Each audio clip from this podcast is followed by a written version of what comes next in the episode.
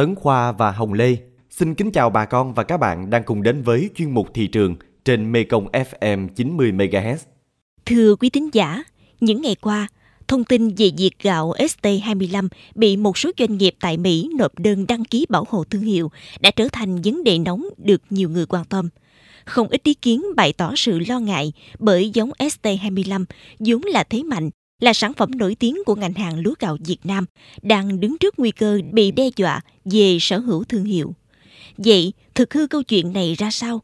Các cơ quan chức năng cùng các chuyên gia có nhận định như thế nào? Mekong FM sẽ cùng quý thính giả đi tìm lời giải qua tiêu điểm thị trường với chủ đề Gạo ST25 không chỉ là câu chuyện thương hiệu. Mời bà con và các bạn cùng theo dõi sau phần cập nhật giá cả một số mặt hàng. Tính đến ngày 27 tháng 4, tại các tỉnh thuộc khu vực phía Nam, giá heo hơi giảm nhẹ ở một số tỉnh thành. Cụ thể ở Đồng Tháp, heo hơi được thương lái thu mua với giá là 72.000 đồng một ký, giảm 2.000 đồng một ký so với ngày trước đó. Còn tại Cần Thơ và Bến Tre, giá giảm nhẹ 1.000 đồng một ký xuống còn 73.000 đồng một ký, bằng với Bình Phước, thành phố Hồ Chí Minh, Tây Ninh, Long An. Như vậy, giá heo hơi ngày 27 tháng 4 toàn miền Nam dao động quanh ngưỡng 72.000 đến 74.000 đồng một ký. Sau một thời gian ở mức thấp, giá bưởi da xanh tại nhiều địa phương dùng đồng bằng sông Cửu Long đang tăng mạnh trở lại, khoảng 9 cho đến 11.000 đồng một ký so với cách này khoảng một tháng.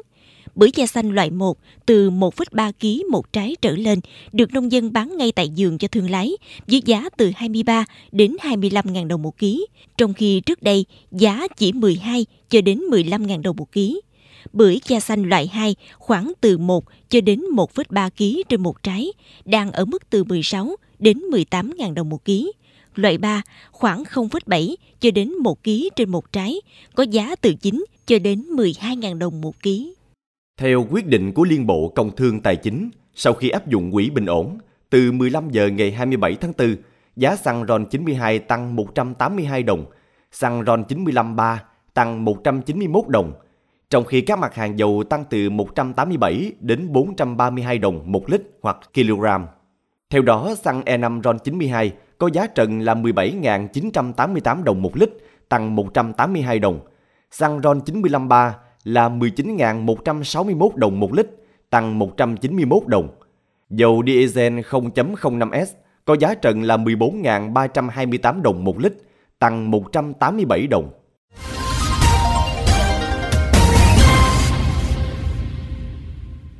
Bà con và các bạn thân mến, gạo ST25, niềm tự hào của ngành nông nghiệp nói chung cũng như các chuyên gia và bà con nông dân nói riêng đang đứng trước những thách thức trong việc bảo vệ thương hiệu.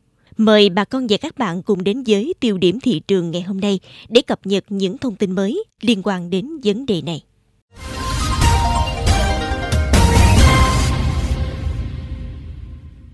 Tháng 11 năm 2019, niềm vui như vỡ òa với những ai tâm huyết cùng hạt gạo Việt khi giống lúa thơm ST25 do nhóm tác giả gồm kỹ sư Hồ Quang Cua, tiến sĩ Trần Tấn Phương và thạc sĩ Nguyễn Thị Thu Hương nghiên cứu lai tạo, đã được vinh danh là gạo ngon nhất thế giới tại cuộc thi World's Best Rice diễn ra tại Philippines.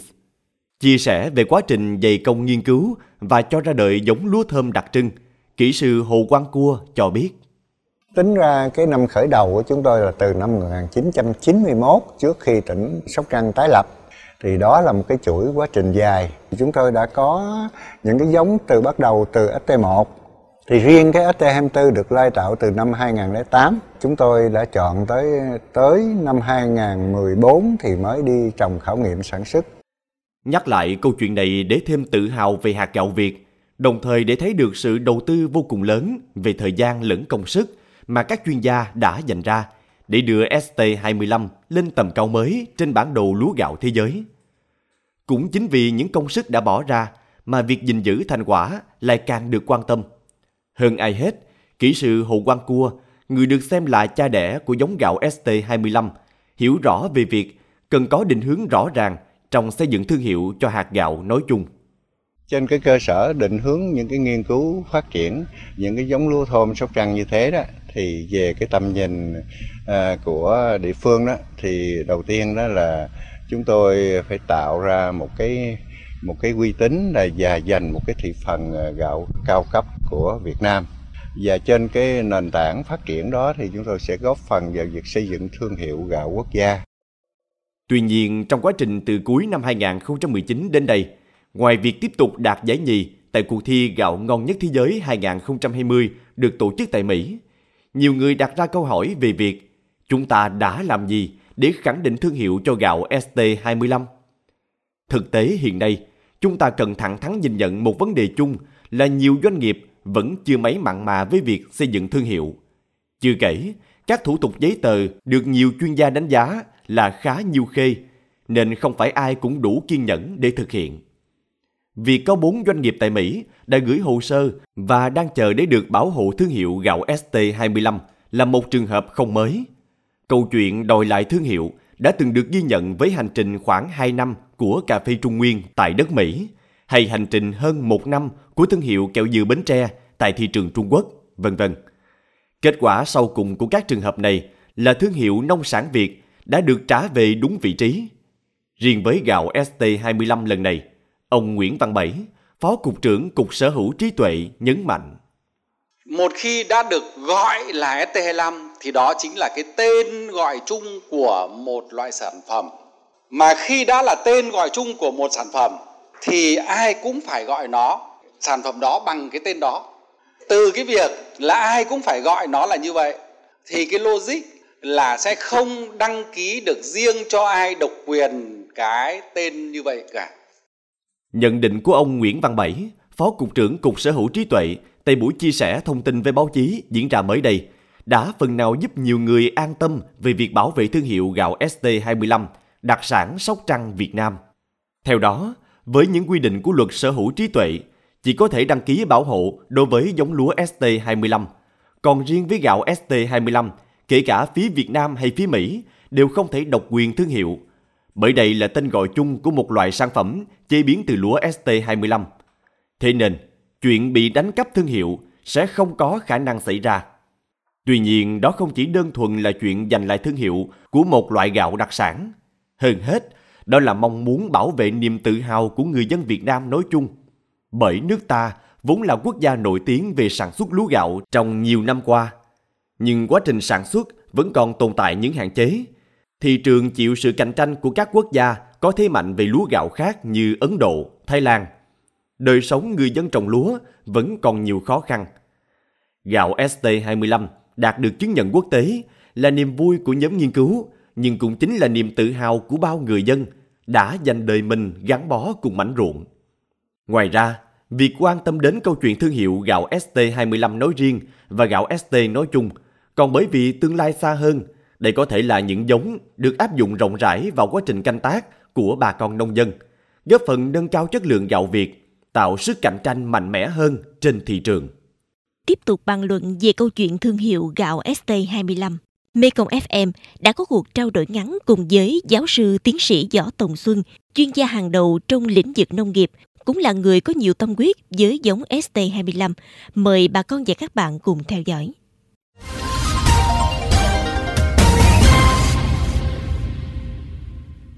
Xin chào giáo sư tiến sĩ Võ Tòng Xuân. Giáo sư nhận định như thế nào trước thông tin một số doanh nghiệp tại Mỹ đã nộp hồ sơ và đang chờ quyền bảo hộ thương hiệu đối với gạo ST25 à? cũng biết là khi mà ở bên văn phòng cứu xét để mà cấp chứng chỉ về sơ trí tuệ đó, tức là chủ quyền của một cái sáng kiến bên Mỹ thì cũng như bên mình, tức là nhận đơn xong rồi phải đi điều tra một thời gian để biết thật hư như thế nào cái này thì cũng đang điều tra trong giai đoạn điều tra đó thì mình cũng chưa vội kết luận gì còn thì giờ để mà mình đăng ký cái thương hiệu của mình như là cái chủ quyền tác giả của mình Giáo sư đánh giá ra sao về cơ hội của Việt Nam trong việc bảo vệ thương hiệu đối với giống ST25 ạ? À? mình đăng ký thì chắc chắn là mình sẽ thắng tại vì mình là người chủ thiệt của nó mình biết là mình à, dùng cái giống cha là giống gì giống mẹ là giống gì rồi thời thứ nhất đời thứ hai đời thứ ba đời thứ tư rồi mình cứ tuyển ra tuyển ra tuyển ra, chọn ra qua cái phổ hệ đó. Cái lai lịch giống của mình là nó rõ ràng như thế, còn cái anh kia thì mình sẽ đề nghị là cái patent office của mỹ đó phải điều tra ra là anh kia, anh đã đã khai là anh anh lai tạo như thế nào, cái lịch sử nó là thế nào, anh thế nào cũng không có đó. Và đặc biệt là anh cũng không có chạy ra cái DNA tức là cái cái bản đồ gen của giống ST thành ra mình có ờ, rất rất đủ tài liệu thì mình có thể lấy được cái danh hiệu ờ, như là chủ quyền tác giả của mình. Dạ vâng ạ. À. Nhiều ý kiến bày tỏ thắc mắc về việc là liệu rằng à, chúng ta đã chậm trễ ở một bước nào để có thể bảo vệ thương hiệu gạo ST25 từ thời điểm tháng 11 năm 2019 đến đây ạ. À. À, xin mời giáo sư chia sẻ thêm về vấn đề này ạ. À. Mặc dù là cái giống ST25, 24, 25 được vinh danh thế giới vào năm 2019 khi mà về nước thì Bộ Nông nghiệp có mời anh cô ra khen là đã có thành tích đó, nhưng mà vẫn không công nhận cái giống này. Với lý do là nó chưa qua khảo nghiệm trong nước. Cái danh sách mà mười mấy giống bộ nông nghiệp phát ra cho các nước là nó đây là những cái giống gạo Việt Nam được ưu tiên để mà xuất khẩu, đang được nhận những cái ờ, ưu đãi của các khách hàng. Thì giống SM5 không có nằm trong đó. Thưa giáo sư, là người có nhiều tâm huyết với giống ST nói chung và ST25 nói riêng, giáo sư nghĩ gì từ câu chuyện thương hiệu lần này ạ? À?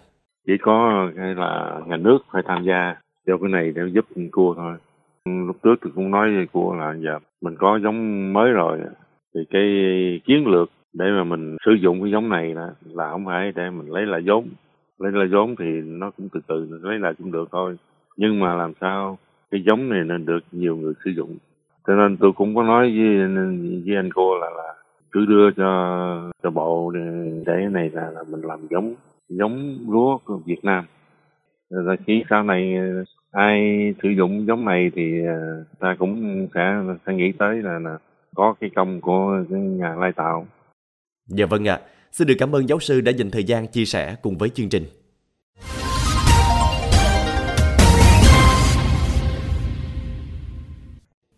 Thưa bà con và các bạn, câu chuyện thương hiệu gạo ST25 chắc chắn sẽ không thể khép lại ổn thỏa trong một sớm, một chiều. Tuy nhiên, với những nhận định về cơ sở pháp lý, nguồn tư liệu từ các chuyên gia, các cơ quan chức năng, chúng ta có thể vững tin về việc bảo vệ được thương hiệu gạo đặc sản. Đồng thời, câu chuyện liên quan đến gạo ST25 lần này sẽ tiếp tục là một lời cảnh báo về tính cấp thiết trong việc bảo vệ thương hiệu nông sản Việt. Và đến đây, chuyên mục thị trường trên Mekong FM xin phép được khép lại. Những thông tin nóng hổi cùng những biến động của thị trường sẽ được chúng tôi liên tục cập nhật trong các bản tin tiếp theo.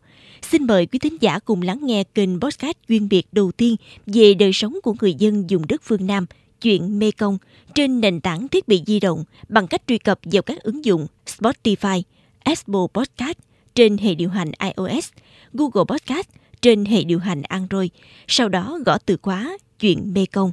Hồng Lê và Tấn Khoa cảm ơn bà con và các bạn đã quan tâm theo dõi. Xin chào và hẹn gặp lại.